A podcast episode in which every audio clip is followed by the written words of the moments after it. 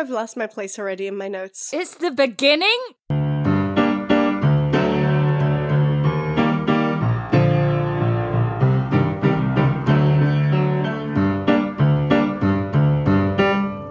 Well, Philippa, they say things are like, you know, riding a bike. You get on and you do it and it's good.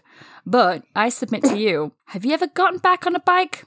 I fucking Never. did and I fell over and it's hard. And so things aren't like riding a bike because doing that is shit. My first experience on a bike, I fell down a storm drain and I just never got back on again And then a clown demon stole you and then it was all the whole thing. I am the clown demon. I just looked at that first grader going down and thought, that looks fucking awful. Note to self, avoid bikes. Yes, so we're back. Rust is occurring, but we'll figure it out. We'll figure it out. We'll get there. We'll remember how to speak into small devices that control our voices via magic. And word good. I mean, we're going to need a bullshit introduction, and I'm fresh out of bullshit. I feel like there's been so much bullshit that we need just like a whole episode that's two hours long where we just kind of recap our lives up until now. but in the interim, you got a new job. I started a business. Those things are hard. We're hard. Yes. So that's ah fuck. Spo- spawking is hard. Spawking me. Ooh, mouth in hard face, no. All right. So, Jess. yes. As the month of October draws to a close, Mm. the fog settles upon Edinburgh, Oh. curling its spectral fingers around the city. Oh. A moon rises in the night sky, and two women, ancient, long sleeping, open their eyes at last and prepare to shriek into the night, Halloween! Who are those two women, you might ask? Well, one of them is Philippa Evans. Oh god, you know, I didn't even remember that we do that thing that Yeah. we do. Well, is, it's been so fucking long that people are actually going to have to need it this time. They'll be like, "What's this whole podcast, what podcast again? is this? What's they like scrape the dust off and and who are these bitches?" Bess and Philip, I guess. so, Bess, Yes, we're back after our long slumber. we are Bessica Jern on the podcast. Everything is awful forever. History or something. Philippa Devons. Ugh, words. They they trouble me. so, they vex me so. so that is not dead, which can eternal lie and all of that. I'm sure not a lot has happened in the world over the last six or so months, and that women's rights, Russia, and the Queen of England are right where we left them. I'm sure everything's okay. It's fine. It's fine. Have we we did leave our house, sis, once. We did see each other's faces meet. and breasts. It was really nice. Was I as you remembered me? oh, much more magnificent. We went to a witchcraft market. That was very on brand. That's really good. You went again without me the other day, and I was extremely jealous and upset. And also, I really want the spice cherries that we got. Someone was just rocking about with a snake. They just kind of had like a bundle of animal in their hand, and I turned around and was like, I need to touch your animal immediately. And she said yes. its name was Banana Bread. Yes, I yeah! Very good. Yes. So, owner of Banana Bread, if you listen to this pod, pet your snake Yeah. for us. Say hi again. We're best friends now. So, I just wanted to get the housekeeping straight out the way and say that we might not be able to commit to a regular episode schedule, especially now that I'm back to full time work. So, our goal is to commit to a regular monthly minisode for our Patreon, and perhaps the odd extra treat here if we can manage it, maybe. because our patrons have been so good. They have really patient, and everyone has been really patient. I know a few people who have been impatient, and they're like, "When's it coming out?" Just it's like it will come out eventually because we do love doing this, but it doesn't really make us any money. So it is a hobby. In this economy, In this economy. doing things for fun. So yeah, we'll we'll still do it. We're not dead. We're just you know less. Shades of our former self. yes, husks, if you were. going in the opposite direction from that, I think that our goal is to keep doing things, but in such a way as they don't become stressful for us. Yeah. Because when we overcommit, then we shriek into the night and retreat back into our holes. Mm. So I think it's better that we do this in a sustainable way.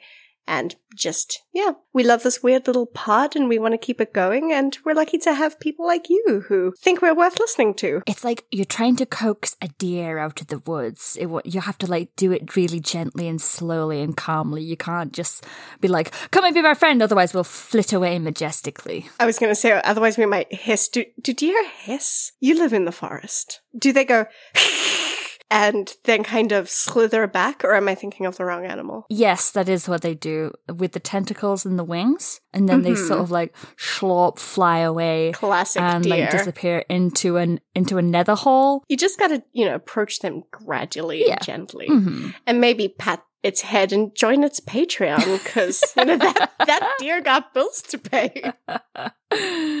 Seamless So- and wonderful. Shall we actually do the thing of what we're Let's do the thing, Good, the, history thing. Yeah, yeah, yeah, yeah, yeah. I've wanted to cover Victorian spiritualism since we started this podcast, but it's such a massive topic that I felt a little intimidated even trying to find a place to begin. Especially because there's one dynamic duo that I so badly want to get to, but I need to cover some ground before I can get there. And the ground is treacherous, Jess. Full of traps and tricks and discombobulations, hocus pocus magicians, and maybe even a little, dare I say it, witchcraft. I can actually talk again, by the way, and this is fantastic. Like, I can laugh and go if I want, which is how you do talk. That so is how talk do. And as with most things that might upset the church, the fatal spark was struck by two miners of the female persuasion. Mm. March 1848. The Fox family have recently moved into a rented house in Hydesville, New York. okay, I said I could talk, but I can't.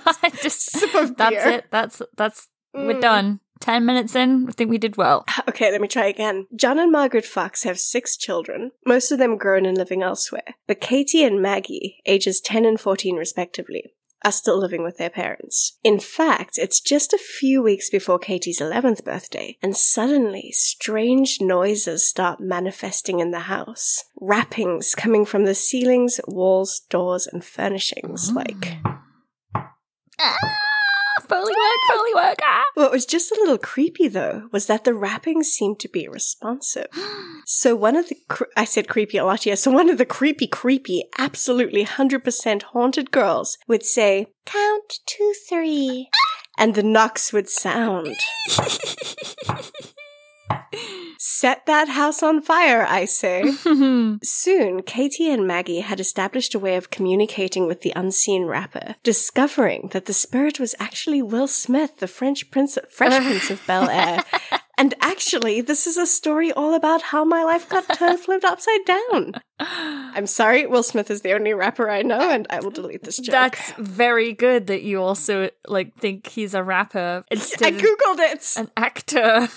He had a brief foray into rap He music as the. Fresh Prince. He it counts. Did yes, well done, Philippa. Thank you. So actually, using their knock for, knock once for yes, twice for no code, the sisters discovered that the rapper was the spirit of a murdered man whose body lay beneath the house. Oh no, Absolutely fine. Mm-hmm. It's cool. it's fine. They'd previously referred to him as Flatfoot or Mr. Splitfoot. Ooh, Ominous. They also found that it would dance if they sang for it. yay! More ominous. I bet you they just stood there going, la la, la la. Well, the spirit kind of did a.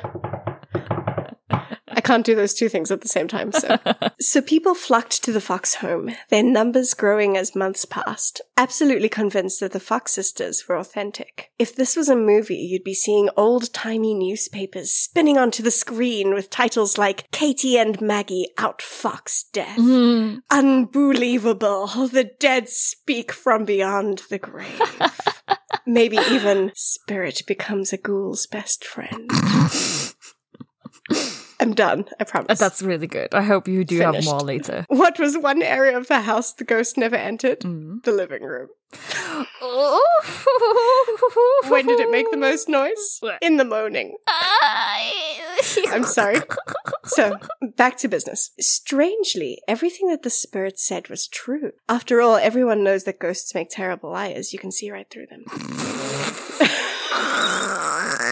We're back, baby! So I'm not going to get deep into the lives of the Fox sisters, except to say that Katie and Maggie, as well as their sister Leah, became famous mediums. They soon began inviting the curious to sit with them around a dining table, which would sound with the raps of the spirits and get moved around by it.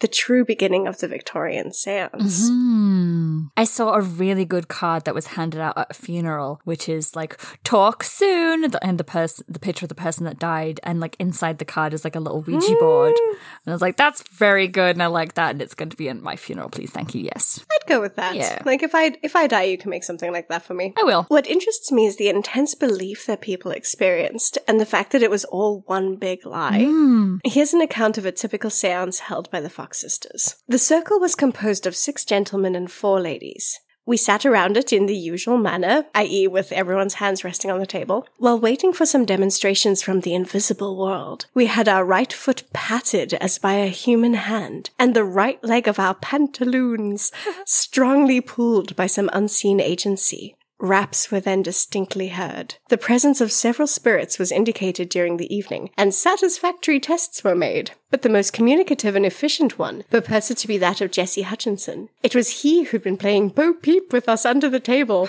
Heavy raps were now made on the floor, and on being requested to that effect, Jesse beat a march. It seemed to us Washington's march, in admirable time. He was then asked to beat time while the company joined in singing several tunes. He then spelled out the following communication via the alphabet. I'm most happy, dear friends, to be able to give you such tangible evidence of my presence. The good time has truly come. The gates of New Jerusalem are open, and the good spirits, made more pure by the change of spheres, are knocking at the doors of your soul. Wait, that was all spelled out by the spirit. Yes. That must have taken five hours. I know, like.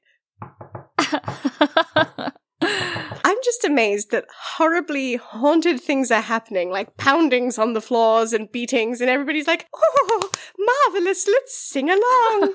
Do you know Onward Christian Soldiers? we'll yes, sing everybody. Jerusalem, and oh, everything is going to be all. The Victorians, I, I, they must have just been so high on their own makeup that this was just one more marvelous thing Yeah. happening in their glorious lives. I think so. Katie's and Maggie's mother Elizabeth said around the time, I cannot account for these noises in any way, nor imagine how they could be made by any human means. But the truth was very unsupernatural. I put that emphasis in a weird place, but I'm going on.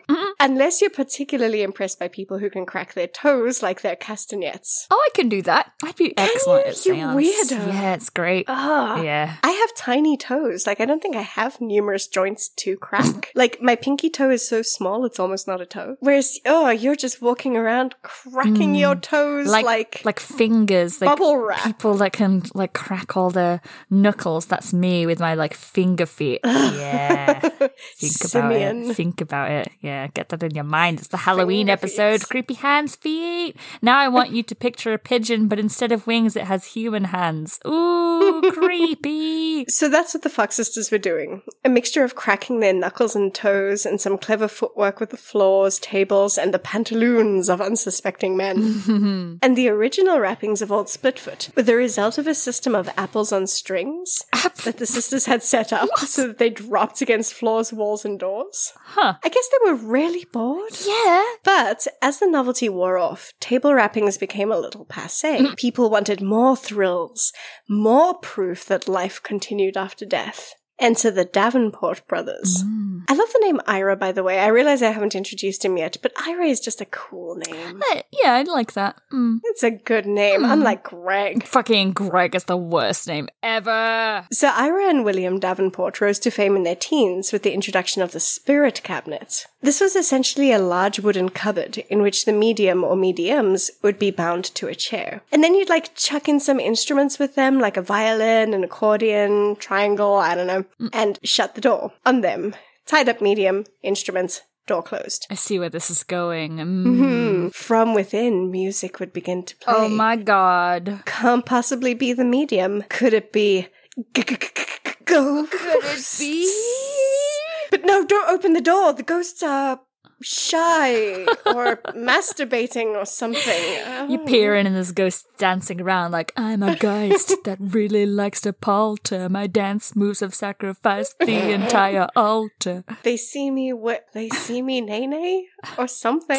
I I am down with popular culture, it's fine. So once the music stopped, the doors could be opened, and the bound medium would be sitting there innocently, still bound. Mm-hmm, mm-hmm. You might also see spirit hands emerging from the cabinet while the door is still closed. Uh, I want to picture it like one of those like gloved hands that kind of just appear out and then like beckon you, and they beckon you, and you're like, oh, I've got no choice but to follow the beckoning. The sleeve on the hand might belong to the sleeve of the medium, but you're too busy looking at the glove. Yes. Can't be the medium though. They're tied They're up. tied so up. it must be a ghost. Hmm. Essentially, Ira and William were really good escape artists, and they even later taught Houdini himself a couple of tricks. Oh, that's very good. I was wondering if Houdini was going to come into it. I'm gonna get to Houdini. So the skill of the con man combined with the group's belief and desire to believe made anything seem possible. In fact, Houdini once asked the brothers about reports that instruments flew over people's heads floating in the air during seances. And Ira said, strange how people imagine things in the dark. Ah. The instruments never left our hands. But then you had people sitting there high on, I don't know, belladonna or something, Yeah. going, oh, Course, it's so beautiful. so tight that they can't breathe, and they're like, ah. dance, make the accordion dance for me, Davenport brothers. So perhaps human mediums weren't always trustworthy. And by always, I mean never. But what if you could get photographic proof of spirits? Well, then it would be proof because pictures don't lie. The camera is an honest, objective observer. Mm-hmm. In the mid 19th century, it was sometimes observed that ghostly figures sometimes appeared in photographs taken of still living subjects. So you'd see yourself sitting there, but then a face behind you, watchful. Ah. Their hands reaching from beyond the grave. And most photographers were like, nah, this is an error. Like, the photographic plates during that time had to be cleaned in between pictures. Otherwise, remnants of the previous images would appear in the no!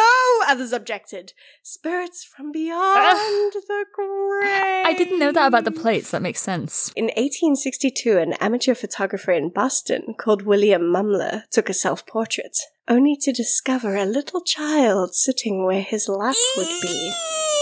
And he claims it was the face of his long dead cousin who died 12 years ago. Oh. And he was like, okay, maybe this was a mistake made by me, but it just kept happening to all of his images. Oh. And eventually, he married a spirit medium called Hannah Stewart and set up his own spirit photography studio. Soon, you could buy an image of your dead loved one from him for like $8. It's a steal. And you could receive it in the mail. However, people who purchased these photographs started recognizing the spirits in the photos hmm. as being people who were still very much alive. Uh-huh. And even more suspicious, those not so ghostly manifestations had gone to the studio previously to get their own pictures taken. Mm-hmm. Oh, I was gonna say it's like hmm. his wife in a sheet in the background. Like, boo. Little eye holes. So a slight hiccup in the business. Uh-huh. But Mumler simply moved to New York to start a new life there. I mean, you gotta move on. That's it. You can't be a con man. That's the fatal flaw of all con men. They kind of linger about. You've got to get shifting about, I think. I think that's why I'd make a terrible con man because if you just even the smallest little accusation regarding my integrity, and I'm like, oh, I'm, I'm so terribly sorry, I'm, just, I'm, I'm, I'm so ashamed, and then I crawl into a hole. No. Philippa, no. Double down. Double down so hard and with such conviction hmm. that they're convinced they're the idiot. You gotta gaslight them a bit more, Philippa. Come on. Sorry, Jess, it must be my fault. I've You've been shown over me all these this things. so many times. You just don't remember it. In the booklets that he handed out to advertise his services, he exclaims, and I quote, What joy to the troubled heart! What balm to the aching breast! What peace and comfort to the weary soul to know that our friends who have passed away can return and give us unmistakable evidence of a life hereafter, that they are with us and seize with avidity every opportunity to make themselves known. Just love the way the Victorians used to write. I mean, he, I think he was the one seizing with avidity, but Yes. Yes. Mm-hmm. Meanwhile, the not so dead spirits from his photographs are like, I got better. but wait, what's that I see appearing in the background? Oh my goodness. It seems to be some kind of spectral apparition of of a person. No, a building. Oh my. Could we possibly be being haunted by the workhouse? Oh my god. Let's creep in before further developments take place.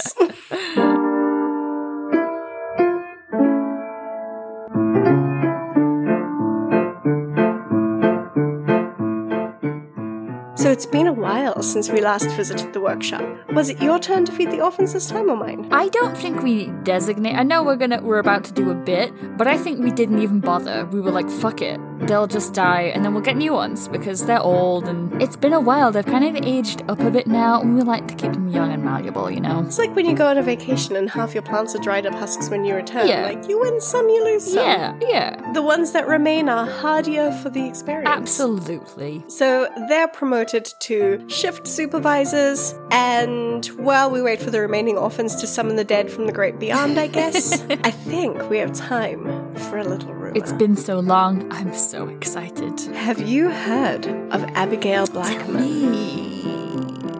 Abigail was a well known medium who brought a lot of comfort to the deceased. So the recently bereaved would go to her in order to reconnect with the loved one, and Abigail would channel their beloved Greg or Jimothy.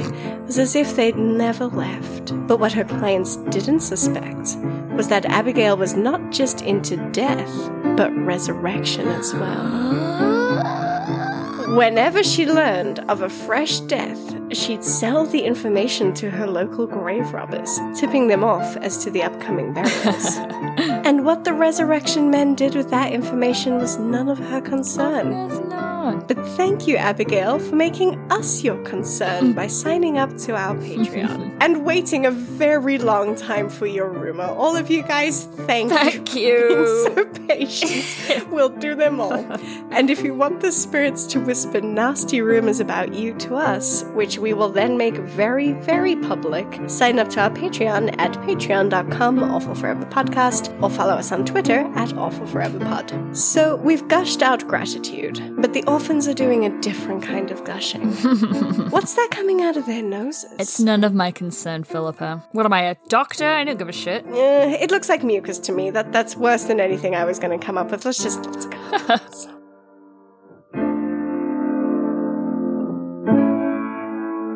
while our orphans are secreting perfectly normal human fluids, Victorian mediums began to expel a substance of a seemingly more supernatural quality. Oh my god.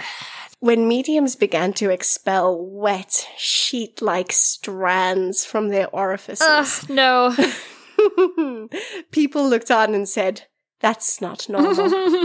no, no, dislike. Dislike. Referred to as ectoplasm, the substance was hailed as the connecting link between the material and spiritual worlds. Or so said Arthur Conan Doyle, the most gullible man alive, who claimed to have handled ectoplasm personally, to which I say, Ew. Why why are you handling it? Don't don't Would you touch it? I would not handle it. I would not handle it. I would not touch it. No. If you were in a seance Yes. and somebody went, would your first instinct be Would catch it with my hands straight from them and then rub it all over my rub cheeks. Mm, exfoliating. Mm. Oh, that was a bit of a snort that I, I got there. my own mucus. Oh no. Ectoplasm was expelled from the medium's mouths, noses, and ears. Oh my god. Imagine the medium as a bottle of Coke and the spirits as Mentos. It's just bursting And- at the seams with it. it's like a fire hydrant on a hot day. Hmm. Ectoplasm also apparently came out of necks, but I don't like I that. don't. I don't know how to imagine it. No. When people say necks, in my head, I'm imagining mediums just pulling it out of their bras like a string of handkerchiefs so tied just together. from like out of their collar, like it's like, oh, it's from my neck actually. And spirit photographers, who by now had been si- soundly walloped by skeptics, had a new reason to exist, which was to record the otherworldly manifestations of the medium. it was also very exciting that if you looked closely at the ectoplasm, sometimes you'd see the image of a human face. Jesus. it's like when I blow my nose and then I open the tissue and I'm like, Mother Have, have you seen that that charlatan that like throws up gems? Ugh. He's like his whole thing is that he definitely does throw up gemstones and precious stones from ghosts. So like, basically, people gather around him, and he's as he's like like spitting up definitely not fake rubies and diamonds. Is it rubies and diamonds mixed in with genuine human vomit? no, is it just it's gems? just gems. So he's just sort of like heaving and coughing up sparkly rocks that are indeed from the spiritual world, and definitely not that he's just sort of swallowed and is just going blah. And I mean, the spirit world, it's not their fault if they happen to prefer costume jewelry, Mhm. because Mhm. fake things are more real on the other side. Like, if a Gengar comes over to you and hands you like a little shiny stone and is like, and you're like, thank you very much, ghost, you're not gonna be like, oh, it's a piece of shit and like throw it back. You're gonna be like, a ghost has just given me a piece of jewelry. Please don't kill me or curse me or anything. Ah, A ghost could give me an egg McMuffin, and I'd be like, "Thank you, amazing. ghost. Ghost, thank, thank you so much. Thank you very much." Love it. He sounds he sounds more like a demoniac who like Yeah. a demoniac crossed with a medium. It is exceptionally funny. You do need to look at him because it's just, it's like he doesn't speak beforehand. Not because, not because his mouth is filled with gems. No, no, no. He needs to concentrate to connect to the spiritual world. It's, he's absolutely amazing. I love it. I'm going to imagine him now with like suspiciously bulging cheeks, and he's It's like talking through the corner of his mouth. Yeah. Hello. I wonder what will happen if I Google jewel vomiting Hmm. medium. It's probably Imagine if he sneezes and it just all comes out. It's like, the ceremony is over. So he vomits first, and then he's like, "Oh wait, there's something there," and he picks his nose and he pulls out a diamond. and then he gets on one knee and you're like, oh my god, I will marry you. But don't look too close at the human faces that show on the ectoplasm, Mhm. because you might just notice that the ectoplasm itself bore a startling resemblance to cheesecloth and chewed up paper. Right. Sometimes with a picture of a face saucily glued onto it. Convincing. Someone's just shittily drawn the Virgin Mary. Smiley face. Oh, look. And this is my son I go see. Modern day mediums are like pulling out paper and on it is a little poop emoji. Yay. And people are like, Oh.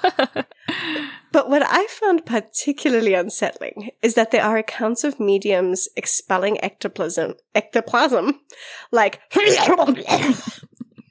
and then sucking it all back up again. No, I don't. So just like, No, don't do that. No. that did something to me. Mm. Every time I think of it, I can feel a little vomit at the back of my throat, just waiting to be projectiled right out of me.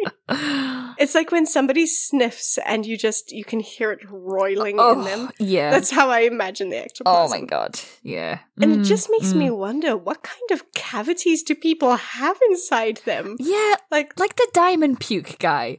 It's it's Mm. almost like yeah, fair enough, because that's like a talent, almost like a freak show thing that I would probably pay and see. does he have like pockets in his throat?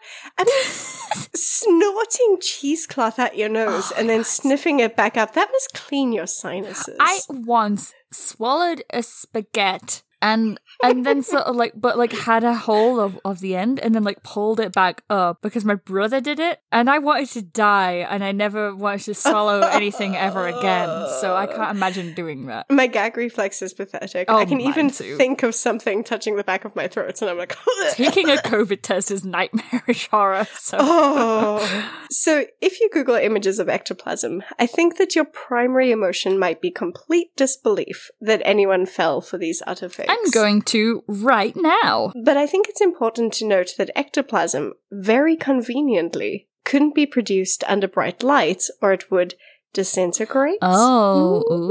Ooh. And I think it must have been a different experience watching this whitish stuff just being pulled out of someone's face in the flickering light of candles. I am looking at pictures. And it is literally Mhm. ju- it's like you've got like a dishcloth that's just so going out With a face nose. on it. Yeah. Imagine you're on cocaine. hmm And yeah, And the there's dark. only two candles. Yeah. Mm-hmm. Also, many mediums wouldn't let you touch the ectoplasm, Mhm. saying that it might kill them if you tried. Yes. So they're like, no, I'll I'll die if you do. Especially because there were a lot of people wanting to prove them to be fakes. of course. And so they'd suddenly like grab the ectoplasm and it was still halfway up their nostril, Ugh. and that's gotta be painful. Ugh. That said, one particularly famous medium, Mina Crandon, who I'm absolutely going to cover in another episode, produced touchable ectoplasm which was described by one viewer as the most beautiful case of teleplasmic telekinesis with which I am acquainted. We can freely touch the teleplasm. The materialized hands are joined by cords to the medium's body. They seize objects and move them. So she was basically expelling these ectoplasmic hands Oh. out of her body. But these spirit hands turned out to be nothing more than animal tissue. Oh no. No. Mm, For example, the lung of a cow or pig. Ah, I don't and like this that. included two or three, quote unquote, hands that she pulled from her vulva Okay. and described as the hands of her dead brother Walter, which is distressing on so many levels, I don't even know where to start. Hmm. Firstly, what do women have about sticking animal parts up their vaginas? It's like I know it's hard to be a con person, but and, and we've got this extra pocket that men don't have access Yeah. to. So I guess there's that. we have an advantage. oh my god, this has gone all the way back to the Victorian era. We were wrong all along. It's always been the matriarchy. Women don't have pockets in their trousers because they've got pockets between their It's legs. nature's pocket, baby. And you can put anything in. Put your brother's Also, hands up there. brother- Fuck it. Just brother's hands.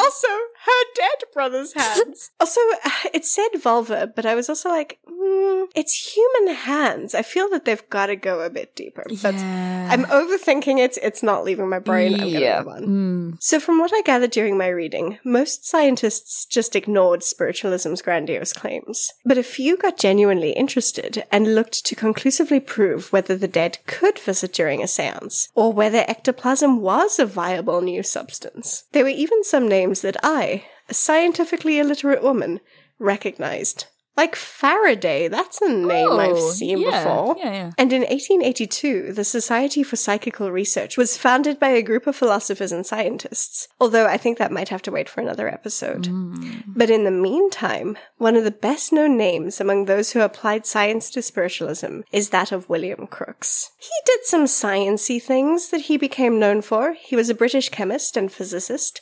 He discovered the element thallium, which is more than I've ever done. What have you discovered? Nothing. Mm. Nothing so far, except for the face of Jesus in this tissue that I've recently blown my nose into, and that's fine. And his work ultimately led to the discovery of the electron, so, oh, good. Okay, okay. But he was also a staunch defender of mediums. And I might do a Patreon minisode on his relationship with Florence Cook, mostly because Crookes and Cook it rhymes. and all That's quite good. but for now, I'll focus on how he was bamboozled by Daniel Dunglas Home. Home is possibly the most famous medium of the 19th century. He's also referred to as the only medium who was never exposed, which is patently untrue. he was exposed like 500 times.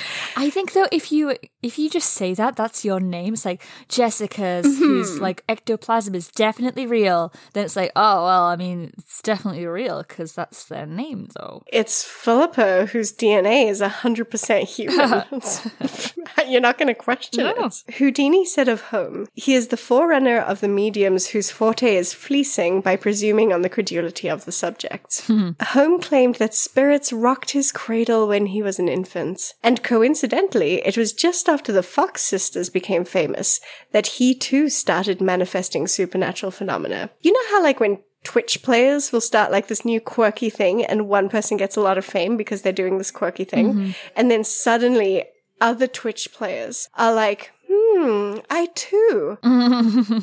And suddenly everybody does who never did before. yeah. Way to contextualize it, Philippa.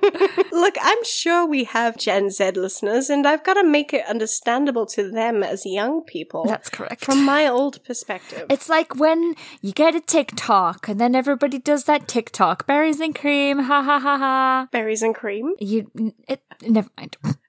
Talk to a Too old, talk Jess. to you a can Gen Z. one direction.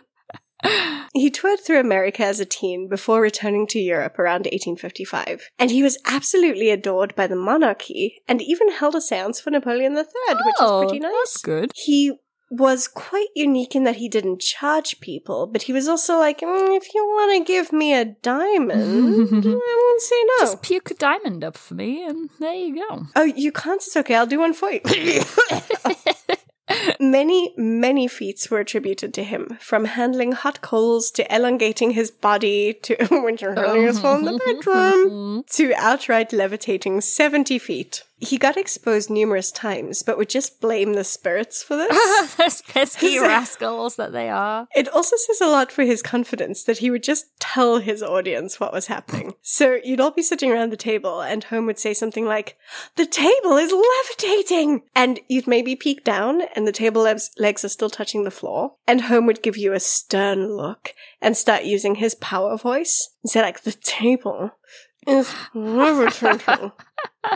And then maybe for effect, he'd slide a foot under the leg and jimmy it up a bit to make the table wobble a bit like it's floating. And you just feel too awkward to contradict him. Was he like six foot five, built like a brick shit house as well? And so you'd be like, uh, y- yeah, table. hmm I think it's the awkwardness that you get when you go to the hairdresser and they've absolutely mutilated your head, but you're there and you're looking in a mirror and you're like, it's lovely. I've never had such a good haircut in my whole life. Thank you so much. I'm going to cry. Oh. Home would also wear thin shoes that he could slide off easily, and his socks were cut to expose his toes, so that when you're at the table, he could pull your pantaloons under the table with his toes like a mischievous spirit. Oh, I pick things up with my feet sometimes too, because again, I've got with your hand weirdly feet. crackling Yeah, knuckles. cracking them away, and then yeah, so I can see that. I've never seen your feet, but now I have concerns. In reality, my feet are adorable and normal, and mm-hmm. hundred percent human. yeah, the table is. he was also notorious for holding his seances in very poorly lit rooms, and it's thought he might have rubbed phosphorus on his hands to make spooky glowing hands floating around. So I mentioned that the scientist William Crookes took it upon himself to test home, and he was thoroughly convinced. One of his tests involved constructing a cage made of wood and copper wire, which was placed beneath the dining table with an accordion inside. Holmes would then need to play the instrument through the spirits, which apparently he did successfully. Great. But, like the very good scientist he was, Crookes didn't search home beforehand. Mm-hmm. So it's very possible that Holmes simply hid a small music box in one of his pockets. and apparently Crookes was incredibly short-sighted, and some believe that this was why he was so gullible. Hmm. A Scottish chemist, William Ramsay, said, Crookes is so short-sighted that despite his unquestioned honesty, he cannot be trusted in what he tells you he has seen. Hmm. But it wasn't just scientists that got involved with proving or disproving spiritualist phenomena. John Neville Maskelyne, and I keep saying masculine, masculine, masculine, Masculine. was a watch repairer in his mid twenties who once saw the Davenport brothers performing and became aware that they were slipping their their bonds. He took a peek into the cabinets and they were untied, and they were like, "No, you saw nothing."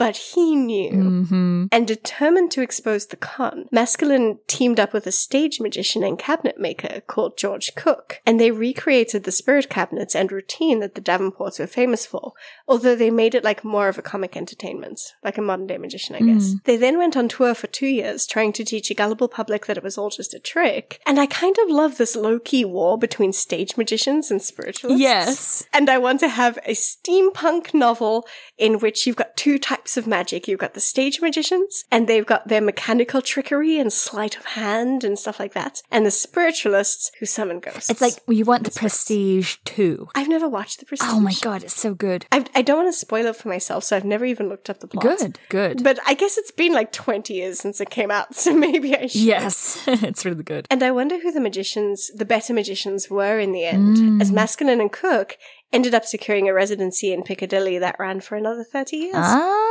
Oh, well. And they learned from each hmm. other as well. Like I mentioned earlier that Houdini had learned a few tricks from the Davenports. And in fact, he was a great admirer of the two brothers. And he went to some effort once to restore William Davenport's grave. Hmm. And the remaining brother, Ira, was so moved by this that he ended up teaching Houdini a rope tie that was easy to get out of. Huh. And suggested that Houdini tour with him. Oh, But he died before that could ever oh. happen. And I want to talk a lot more about Houdini, including his frenemyship with Arthur Conan Doyle. oh because yes. It's the best buddy cop episode ever. But I'm going to cover him in my next episode because he needs his own space. Of course. And that's as much as I could conceivably fit into this introduction to spiritualism. What I find interesting about this counter, ugh, words are hard, countercultural movements, is that it provided women in particular with a sphere in which they could gain power. Yeah. They could transmit meaningful messages to people, they could make a living, and it became a movement that was very entangled with social justice movements. So with women's rights campaigners and abolitionists. And also it just must have been so damn cool because everything was happening at the right time. You had science and spirituality and social reform and they were all coming together and there were telephone wires and Morse code. So mm. what if the dead could do Morse code? That would be cool too. But I think it's also difficult for me to talk about because it makes me quite angry as well Mm, yeah. because it involved exploiting people's grief. Yeah, and it's kind of interesting. Like, we have come as a society, we know that magicians, none of it's real and magic doesn't exist. But there's still a huge part of people that want seances or, you know, believe it. And, you know, there's this other side. And even though that, in some instances, people have been proven to be lying over and over again, people still believe them. And so that still goes on even now. Because I think you're vulnerable when you're grieving Yes. and you're desperate and you want it. Absolutely. You you want the dead to still be with mm-hmm. us. I'm sure many spiritualists really did believe in the existence of the supernatural and they wanted to comfort the bereaved. Yes. But at the same time, the tricks of the medium's trade. I mean, you could buy these fake spirit boxes or these music boxes or like little hooks that you could put in your belt or your sleeve. You could buy them like through mail order catalogs. and it suggests that many people were willing to con people and knowingly con people who were in mourning. Yeah. And like if you consider the period, you've got the American Civil War, you've got the First World War, if you move from the mid 19th century to the early 20th. So you've got thousands of people traumatized by death and so desperate to believe that their loved ones weren't gone forever. And then people willing to profit off that. Not good. Not nice. Don't like that. Just to end this episode on a sad note, you know. And everything is shit and everyone's awful forever. But um, I do think a lot of sp- spiritualists acted in good faith. So I got a happy quotation with which to end this episode, which is a line from Marina Warner, whose book I used, as well as the book by Lisa Morton. Marina Warner says, The search for spirits appears to match a search for individuality outside prescribed borders. And I think that was true as well. So, not black and white, mm-hmm. but on Halloween, everything is black and dark.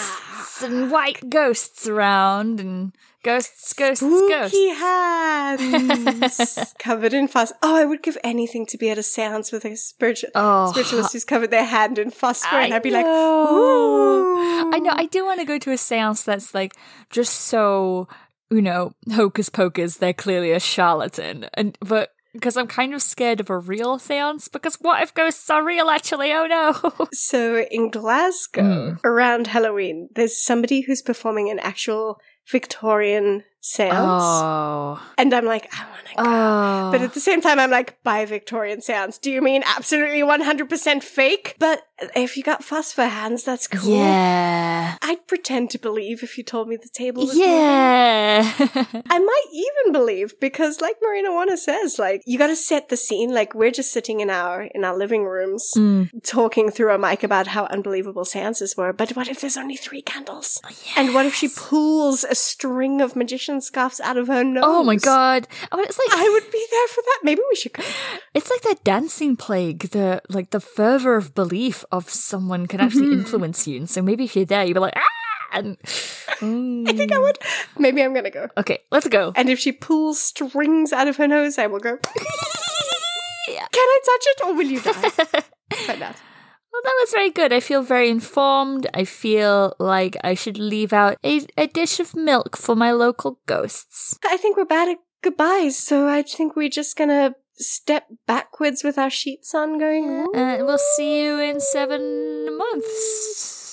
Seven days.